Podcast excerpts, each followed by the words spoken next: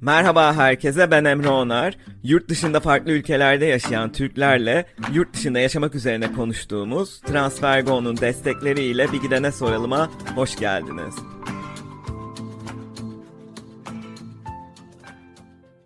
Transfergo uygun kur ve düşük gönderim ücretiyle çok hızlı hatta aynı gün içinde uluslararası para transferi yapabileceğiniz bir mobil uygulama. Üstelik TransferGo'yu kullanmaya başlayan her arkadaşınız için 22 euro ödül kazanabilirsiniz. Bu bölümde Amerika'ya gidiyoruz ve 5 senedir Oregon eyaletinde Portland'da yaşayan İlke Şengezer Martin konuğum.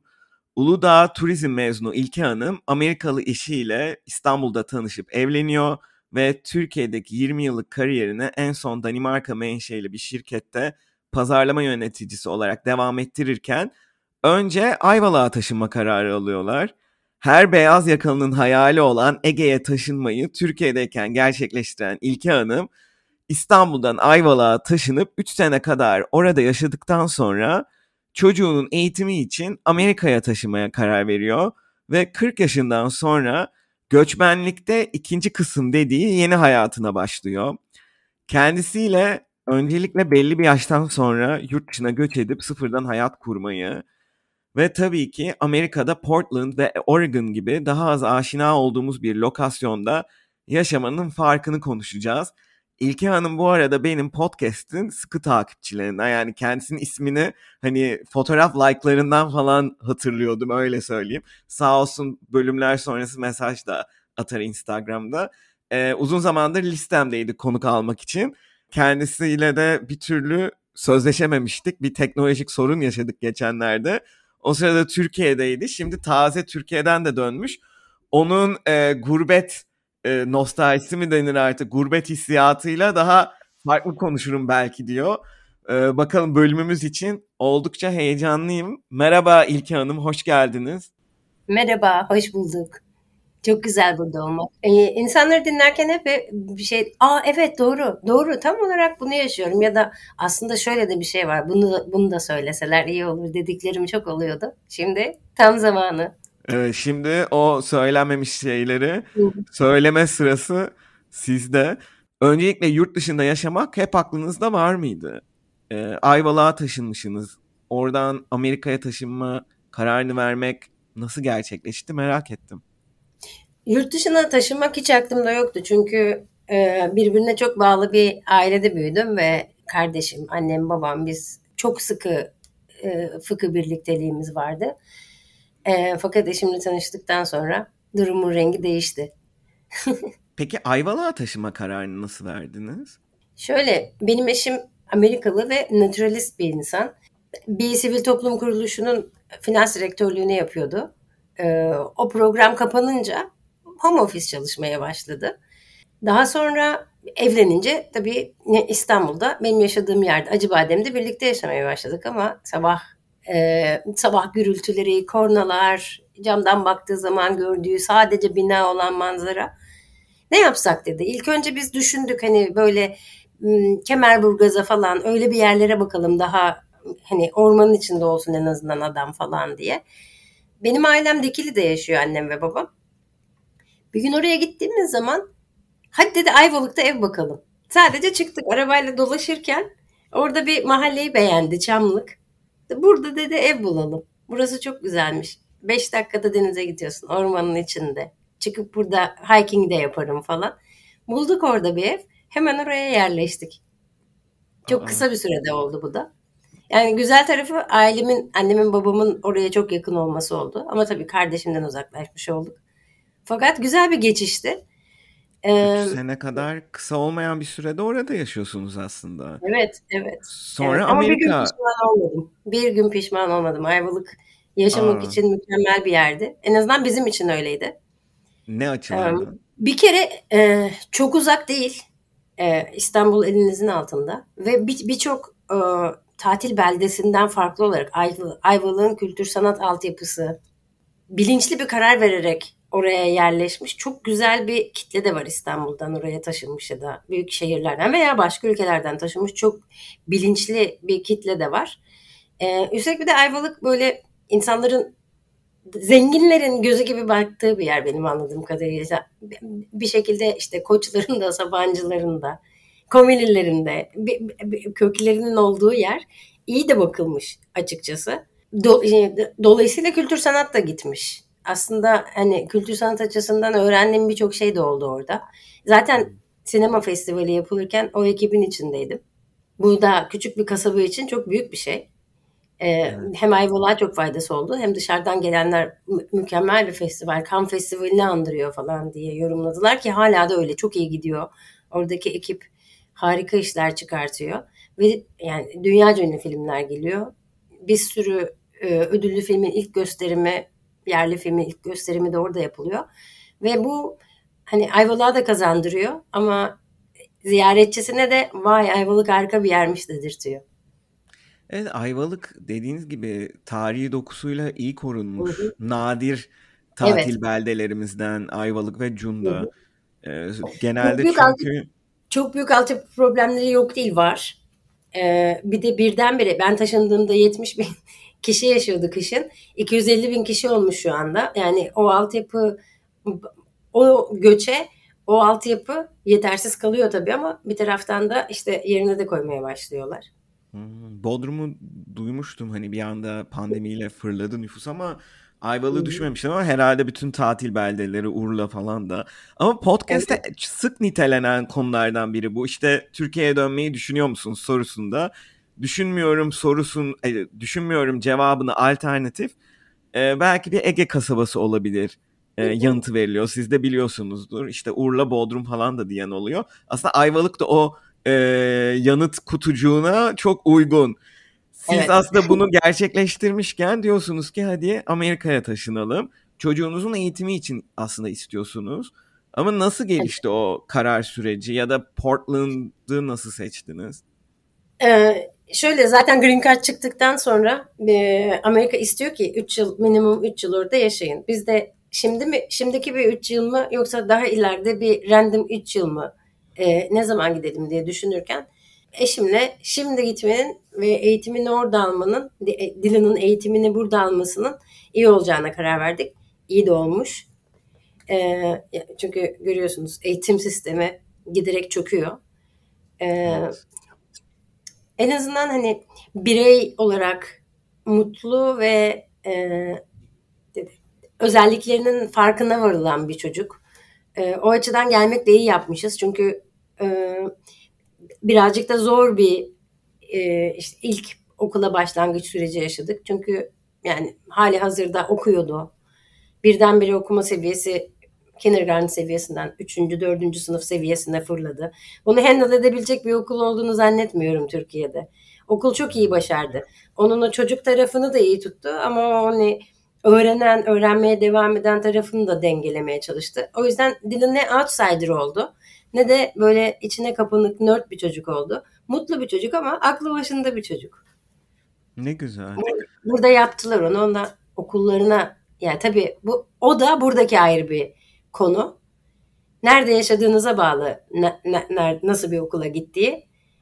Ne kadarlık bir mahallede oturduğunuza bağlı işte o tarz bir eğitim alması çocuğun. Sosyal adalet maalesef burası yani kapitalizmin gerçekten kalbinin attığı yer. Eğer afford edebiliyorsanız en iyi mahallede yaşıyorsunuz. En iyi mahallenin okulu da en iyi eğitimi veriyor. Aslında devlet okulu olsa da e, sonuçta mahalle bazlı olduğundan İngiltere'de de Hı-hı. o şekilde iyi mahallede Hı-hı. oturmanız gerekiyor ki e, reytingi iyi bir okula gidebilsin. Yani Türkiye'deki sistemden yine daha, daha mı iyi? Daha iyi. Tabii Türkiye'de eski 90'lardaki belki Anadolu liselerinin de çok iyi Hı-hı. olduğu, devlet okullarının parlak evet. olduğu sistemle kıyaslarsak o sistem mi daha ağır basıyor da ne oluyor? O da apayrı bir konu tabii. Ee, sizin aslında adaptasyon süreciniz çift ayaklı gerçekleşmiş o zaman. Bir yandan çocuğunuzun eğitimi ve onun adaptasyonu, bir yandan sizin adaptasyonunuz. Çünkü aslında 40 yaşınızdan sonra 20 yıla yakın kültür sanat alanında çalıştıktan sonra Amerika'ya taşınıp orada e, böyle yarı devlet kurumu gibi e, çalışan bir göçmen bürosunda çalışmaya başlıyorsunuz kariyer anlamında da bir geçiş yaşamışsınız. E, bu geçiş nasıl oldu? Yani yeni çalışma düzenine alışmaya çalışırken e, nelerde zorlandınız ya da nasıl alıştınız? O en büyük zorluk pandemi pandemi tam e, patlak verdiği zamandı. Bir düşüş yaptı hani artık insanlar uçaklara binmeye başladı. Tam o esnada bindik ve tekrar bir yükselmeye çıktı. Yani pandeminin en ağır olduğu zamana ulaştı. Ve tabii ki geliyorsun yan komşunla karşılaşırken bile maskeni takıyorsun. Yoldan birisi geçerse tedirgin oluyorsun. Ben de ne yapacağımı şaşırdım. Yani e, bir çocuk da var adapte etmeye çalışıyoruz. Geldik denize giriyordu. Her gün denize atlıyordu arkadaşlarıyla. Burada Pacific Northwest e, yağmurlar başlamış. Tabii ki çok büyük bir şaşkınlık yaşadım. Ne yapabilirim, ne yapabilirim diye. Eşim benim non-profit sektöründen geldiği için e, daha önce birlikte çalıştığı arkadaşları Immigrant and Refugees Community Organization IRCO. IRCO'nun başındaki kişilerden bir tanesi Tom'un arkadaşı. Gönüllü olsana dedi. Burada bizim ekip bir event yapıyor. Evet büyük bir event değil ama hani içinde bulunursan mutlu olursun. Bir, bir katkın olur falan dedi. Ben de gönüllü oldum. Gönüllü oldum. Birkaç ay sonra zaten işe almak istediler. Ama dedim hani çocuğum daha küçük ona bakıyorum falan. Tamam yarı zamanlı yap dediler. Zaten herkes evden çalışıyor. Ben de yarı zamanlı başladım orada. Ee, yani güzel eventler yaptık. Ee, çünkü e, çok fazla immigrant grubu var Portland'da. E, hepsini kucaklayan işte government'ın yetkililerin falan da konuştuğu bir event ama normalde hep yüz yüze olan bu eventi online platformda yapmak. O onların zorlandığı bir şey. Bizim işte geçmişten kongrecilikten geldiğim için benim alışkın olduğum bir şeydi. O konuda onlara yardım ederken, içerik üretirken falan filan kendimi onların arasında buldum. Ama çok fazla duramadım çünkü madem işe başladım, madem çalışmaya başladım, corporate tarafa ben bir bakayım dedim. Sonra şimdi çalıştığım işi buldum. Şimdiki e, işimde bir finans firmasının hmm, Deloitte gibi, PMC gibi bir finans firmasının Pacific Northwest bazlı marketing müdürlüğünü yapıyorum. Ama bunu bu işleri burada yapmak çok kolay. Biz, Öyle mi diyorsunuz? Bizdeki multitasking buradaki insanları şaşırtıyor. Nasıl yani diye. ne gibi mesela? Ya aslında birçok konumunda dediği bir şey tabii bu. Ee, ara ara konuşuyoruz bunu. Ne gibi derken hani sizin açınızdan nasıl bir deneyimdi? Aynı anda beş şapka birden takabilmek herkesi çok şaşırtıyor. Mesela bir taraftan e, bir PR görüşmesi yapıp diğer taraftan marketing materyallerini ayarlayıp öbür taraftan eş zamanlı olarak böyle 300-500 kişilik bir eventi yapabilmek şaşırtıyor. Ya, tek başına mı yaptım? Doğru yani artıları var, eksileri var. Çünkü en büyük eksisi insanlar buna çok çabuk alışıyorlar.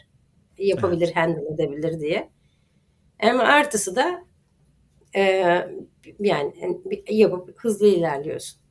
Ben bunu hep şeyden de yola çıkıyorum. Bizim sınav sistemi de bu şekilde.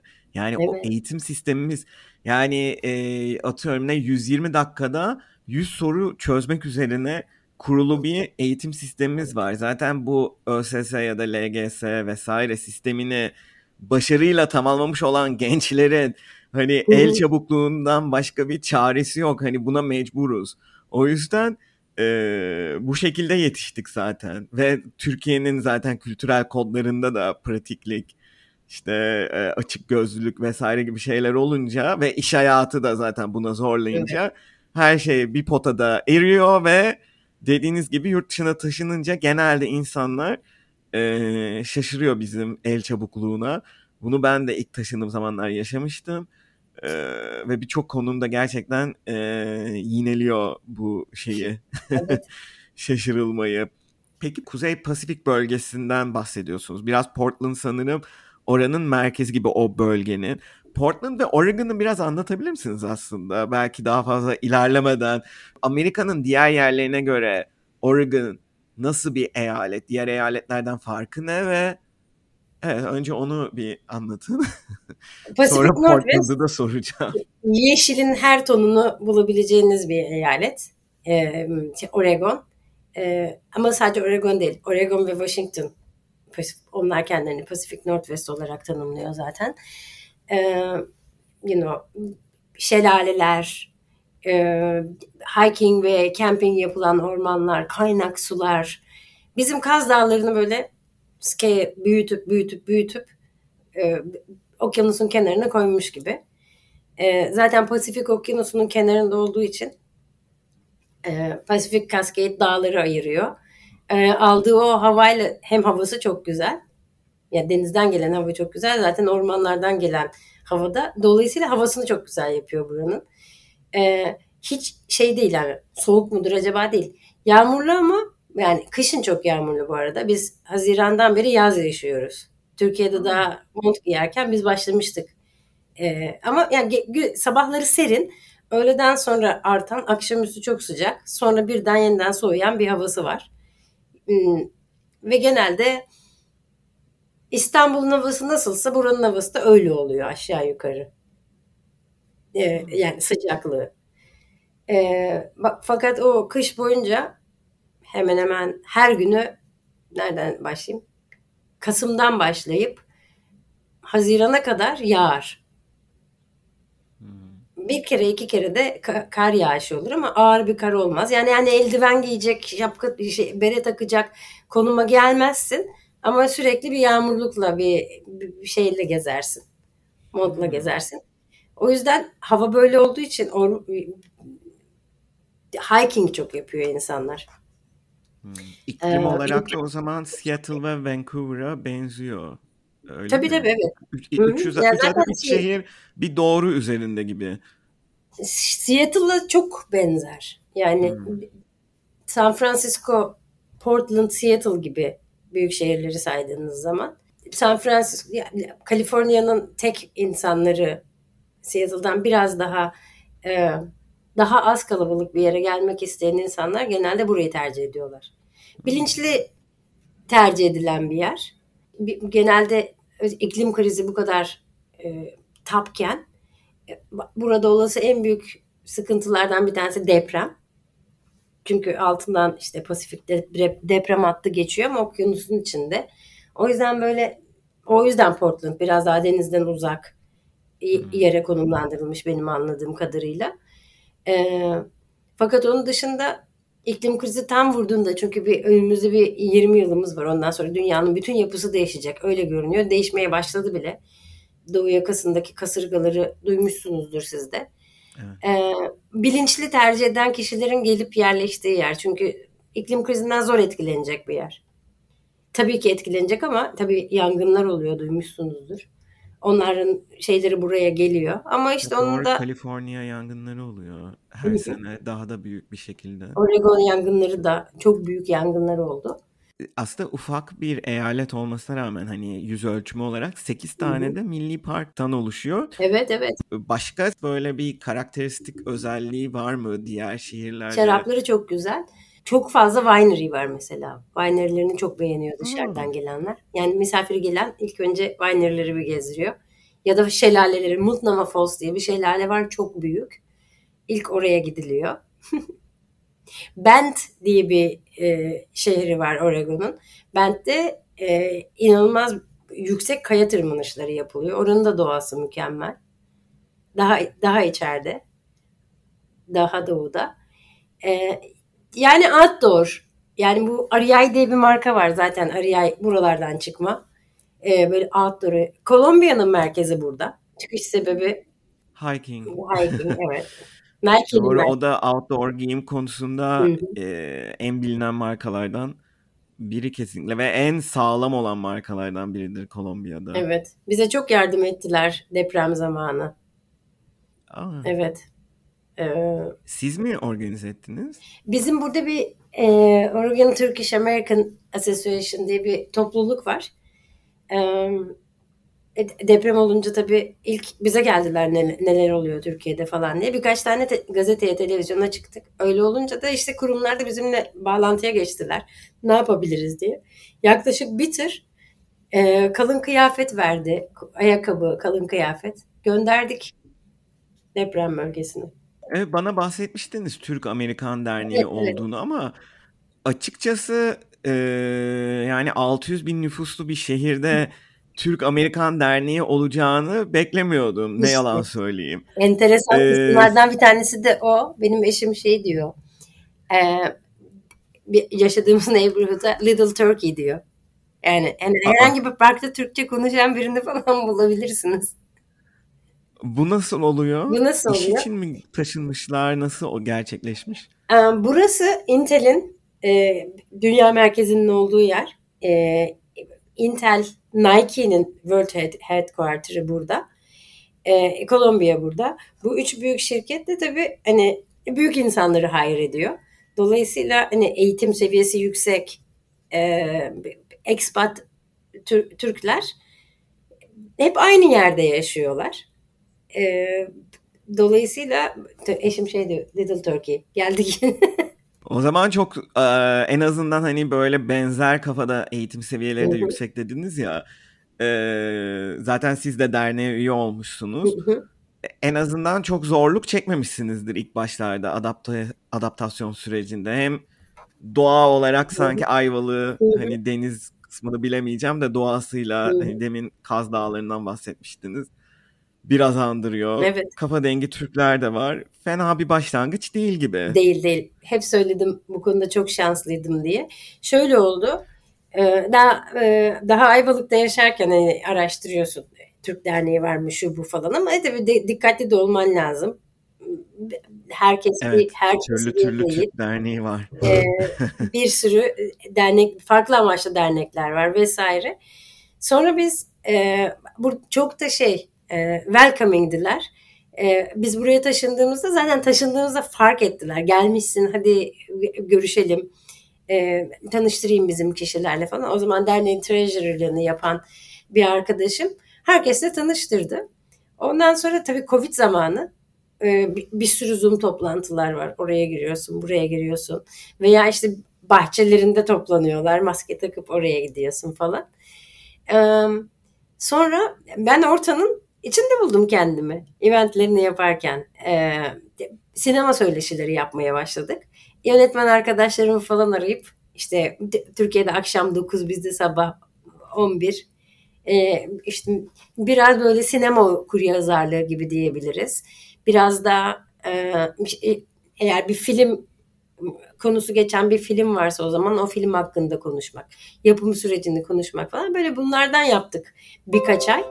Oradan sonra da ya sen derneğe üye olsana, işte yönetimine girsene falan dediler. İki yılda derneğin yönetim kurulundayım ben de.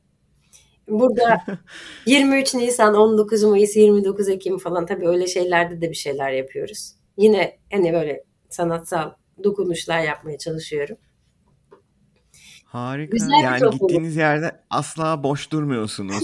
Ayvalık'ta da sinema festivalinde bulmuşsunuz kendinizi. Evet. Portland'a taşınıyorsanız orada Türk Amerikan Derneği'nde yok sinema söyleşileri, 23 Nisan e, kutlamaları derken güzel ama iş dışında da bu şekilde e, meşgaleler bulmak zaten ve bir şekilde hani sosyalleşmek Hı. için de önemli, adaptasyon için de en çok, çok adaptasyon önemli. için e, çünkü Portland liberal bir şehir fakat insanları çok çok çabuk içine alan e, bir kültür değil. Hadi şuradan birileri gelmiş, buradan birileri gelmiş.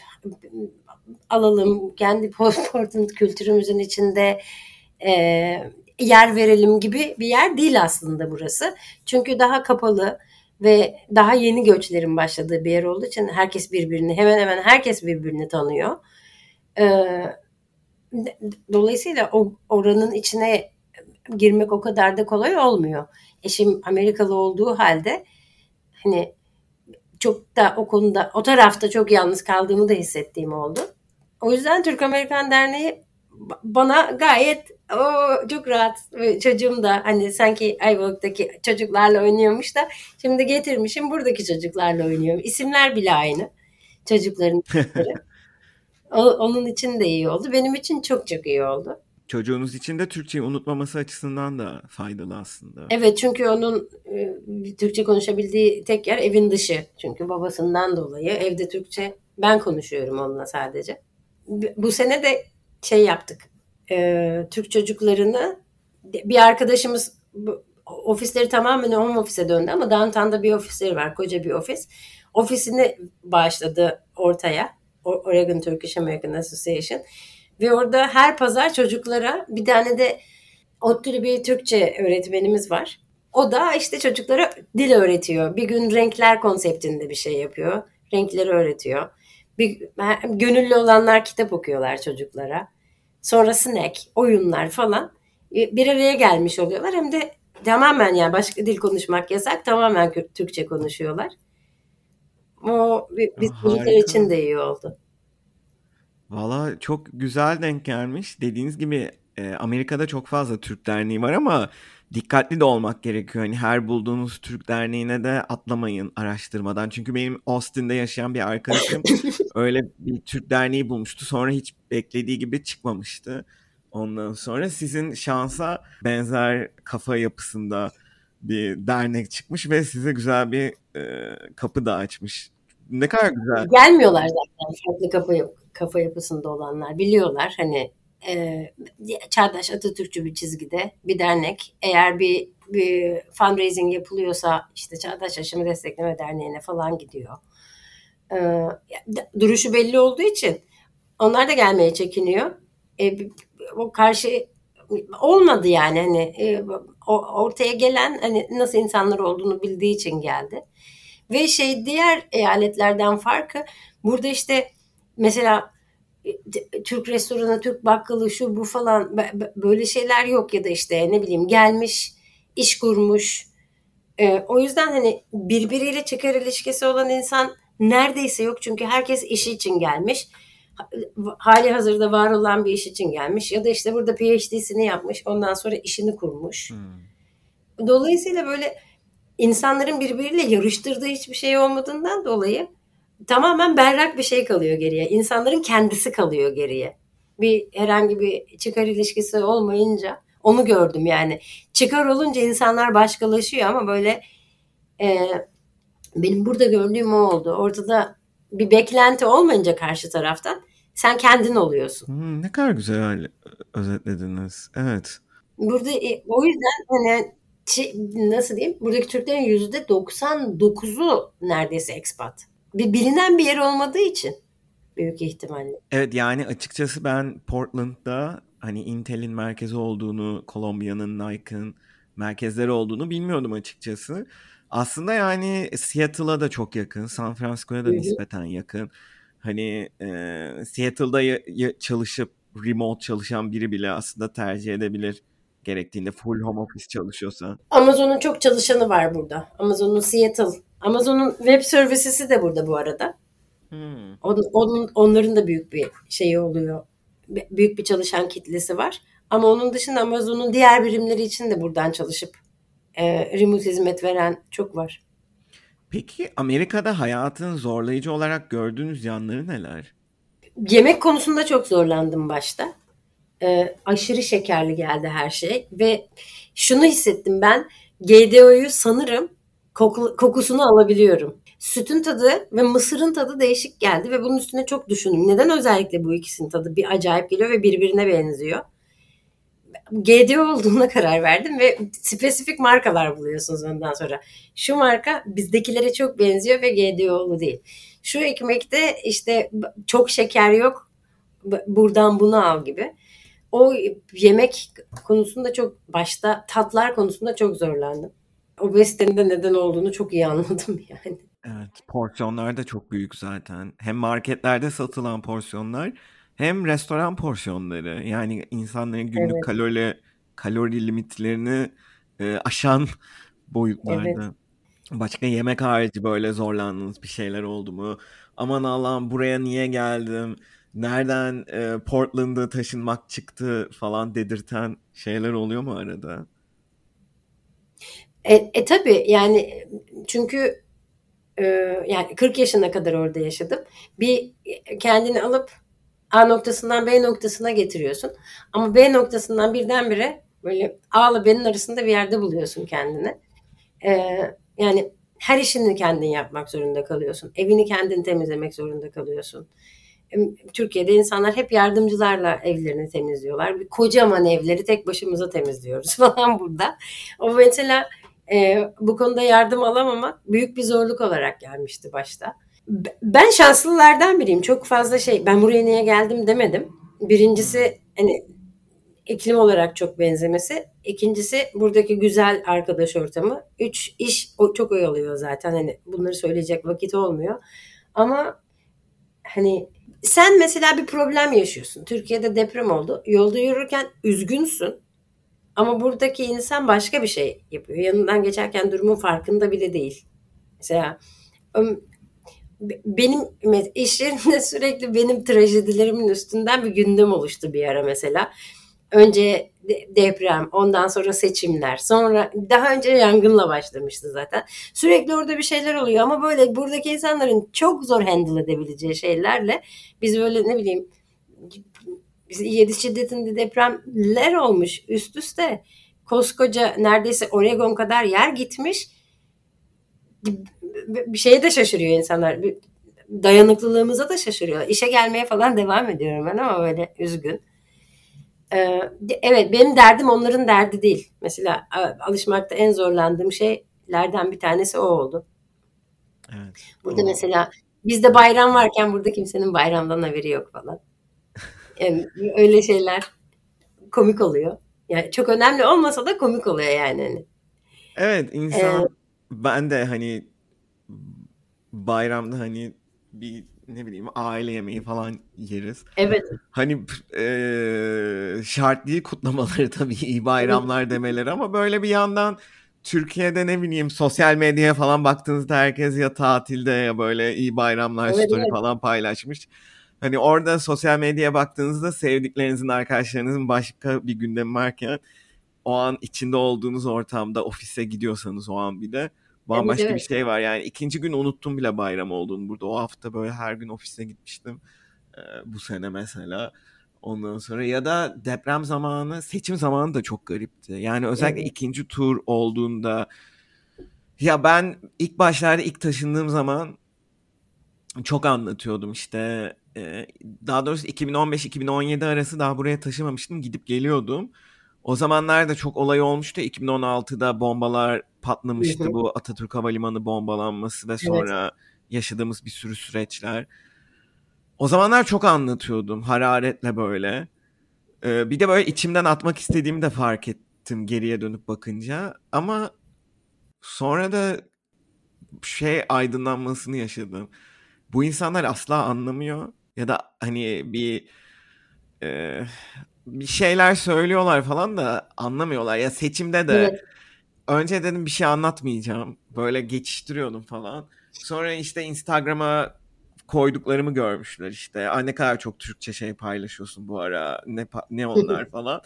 Ben de hadi anlatayım dedim. Böyle bana deliymişim gibi baktılar. Bir kere bu kadar politikayla iç içe olmamız. Dediler aa ne kadar politik birisin. Dedim bu zaten ortalama Türk vatandaşı. Hani benim bana özel bir şey değil falan. Ama yani o bile zaten bu kadar seçimleri bizim ciddiye alıp işte şeyi falan anlattım. Arkadaşlarım e, Türkiye'de sandık şeyi oldu, müşahit oldular. Saatlerce ayakta durdular, oyları kolluyorlar işte çalınabilir bilmem ne diye. Burada işte gönüllüler organize ettik, buradaki seçimlerde şey oldu falan. Gerçek. O anlattığım kızın suratındaki boş ifadeyi ya da siz bana mesaj atmıştınız mesela. Her iki tur içinde Portland'dan Los Angeles'a 16 saat miydi? Araba sürdünüz. Hayır, Vancouver'a gittik. Vancouver'a. Başka bir ülkeye. evet. Kanada'da Vancouver'a 16 Vancouver. saat miydi? Gidip gidip dönmek 16 saatimiz aldı. Bir, birincisinde kaldık. İkincisinde yani mesela bu özveri kaldığınız otel masrafı ödediniz. Bunu mesela bir İngiliz'in yapabileceğini zannetmiyorum. Amerikalılarda nasıldı bilmiyorum ama orada da çok değişeceğini zannetmiyorum. Yani gerçekten politik biri... Bir okula oy kullanacaksın deseler bile gitmezler buradakiler. Hani vakti olduğunda bir, bir tane şeye posta kutusuna zarf atmak bile zor geliyor. Evet çok acayip. Yani böyle 2-3 aya yayılmış bir süreç içinde yapıyorlar bunu. Onu bile son dakikaya bırakıyorlar. Ya sanmıyorum bizdeki gibi olsa. Sadece önünde belirlenmiş bir gün olsa ya da iki gün olsa evet. olmaz. Ya o kadar da çok evet, şey oluyor ki. Evet politik olduğumuza çok şaşırıyorlar. Ama mesela buradaki insanların çoğu Gezi Parkı zamanını çok sordular. Gezi olaylarının bu kadar iyi başlayıp nasıl bu kadar kötü sonlandığını anla. Mesela çok soran oluyor bana. sesinizi yükseltmişken nasıl bu kadar kısıldı sesiniz gibi. Bunu da anlamıyorlar. Öyle yani. Medya. E, medyada o kadar çok faktör. 2013'ten Hı-hı. beri o kadar çok şey oldu ki. 2013'ten sonra şey, çok şey değişti evet.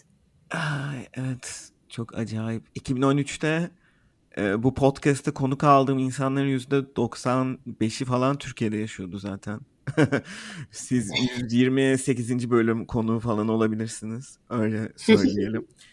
Peki Amerika'da geri akışa dönecek olursak Amerika'da yaşamanın sevdiğiniz yanları neler oldu? Sizi oraya neler bağladı? Anladığım kadarıyla mesela Portland'ın liberal bir yer olması, bir şehir olması sizi hani düşünce olarak da rahatlatmış. Oradaki Türk çevresi de e, böyle bir Türk çevresi olması da iyi gelmiş. Doğasından bahsettiniz. Başka?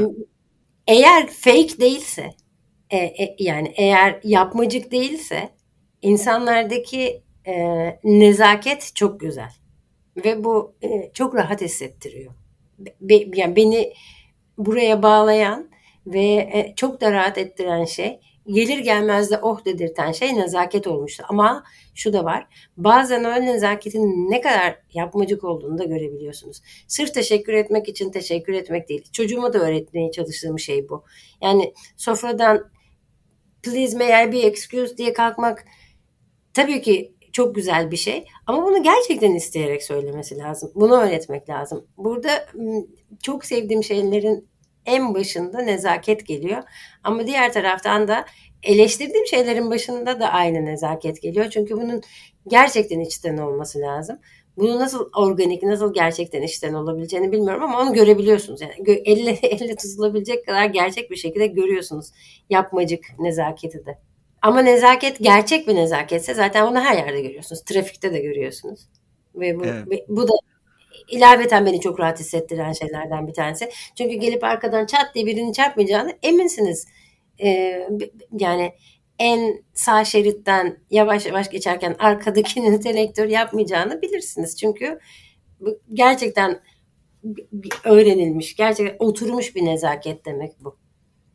Evet yani e, bazen nezaket İngiltere'de de merhaba demek gibi mesela nasılsınız denebiliyor. Nasılsınız? Hı hı. İşte bir garsona, görevliye, taksi şoförüne hani orada cevabı aslında beklemiyorsunuz bile merhaba demek gibi nasılsınız? Evet. Ama hani evet. gerçekten merak ederek sormakla yani garip bir çizgi var orada.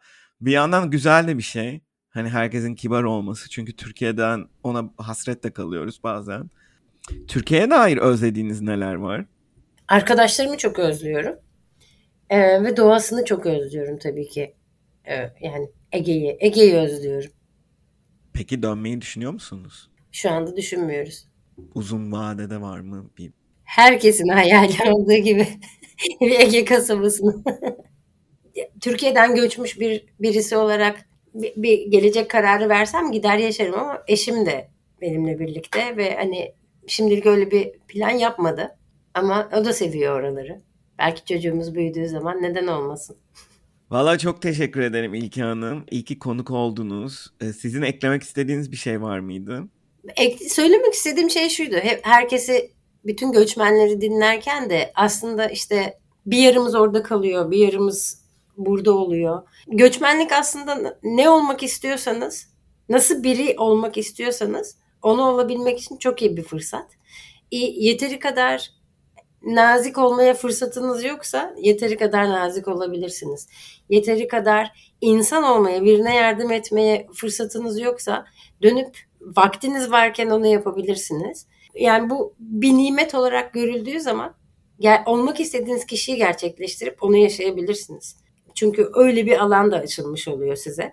Ee, öyle baktığın zaman zorlukları biraz aşabiliyorsunuz.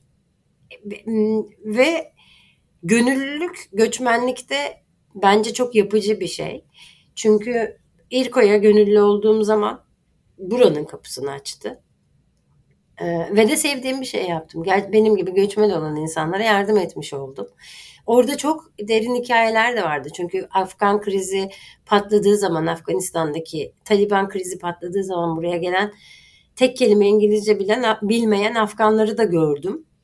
E, oradaki kadın erkek eşitsizliğinden ne kadar etkilendiklerini ama buna rağmen hani bir aile olup buraya kadar gelebilmiş şanslı insanları oradaki kadın erkek eşitsizliğini de gördüm.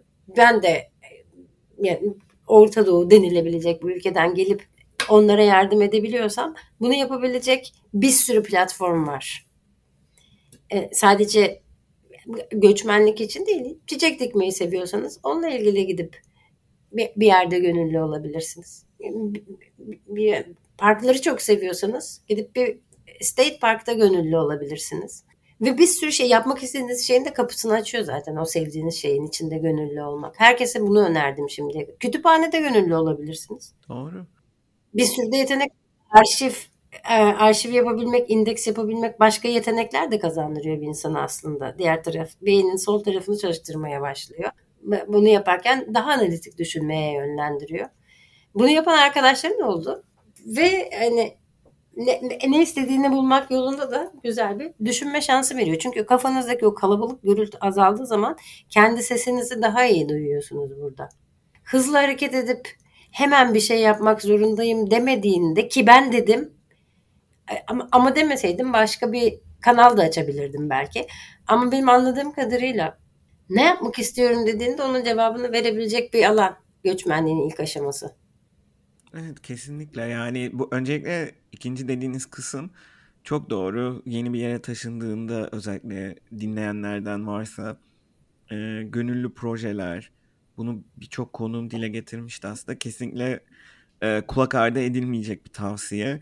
Gönüllü projeler hem sosyallik anlamında hem adaptasyon anlamında çok şey katabilir hem de sizi faydalı hissettirir. Bu da güzel bir his. Hani psikolojik olarak o alışma döneminde e, güzel bir hissiyat. Onun dışında dediğiniz öteki nokta da çok doğru. Yani göçmenlik yeni bir sayfa gibi. O sayfayı nasıl boyadığınız sizin elinizde bir yandan. Çünkü elinizde daha çok zaman oluyor. Türkiye'de oturmuş bir sosyal çevreniz varken, iş çevreniz, iş e, düzeniniz varken bir anda onlar sıfırlanıyor. Hatta genelde yurt dışında zaten iş yaşam dengesi de biraz daha e, tutarlı olduğundan taşındığınız ülkeye göre değişir elbette ama hani böyle bir Avrupa ülkesi ya da Amerika'da genelde iş yaşam dengesinin pozitif olduğundan bahsediyor konuklarımda. Elinizde biraz zaman kalıyor. O zamanda neler yapacağınız, kendinizi nasıl biçimlendirdiğinizde size kalmış güzel bir gerçekten noktayla e, bitirmiş olduk bölümü. E, çok teşekkürler İlke Hanım. Portland'a taşınacak olanlar sizi bulsun. Türk Amerikan Derneği'ne üye olsunlar. Böyle bu şekilde. Çok teşekkürler. Ben teşekkür ederim. Dinlediğiniz için teşekkürler. Uygun kur ve düşük gönderim ücretiyle yurt dışı para transferlerinizi kolayca yapabileceğiniz TransferGo sundu. Instagram ve Twitter'da Bir Gidene Soralım'ı takip edebilirsiniz. Bir sonraki bölümde görüşmek üzere.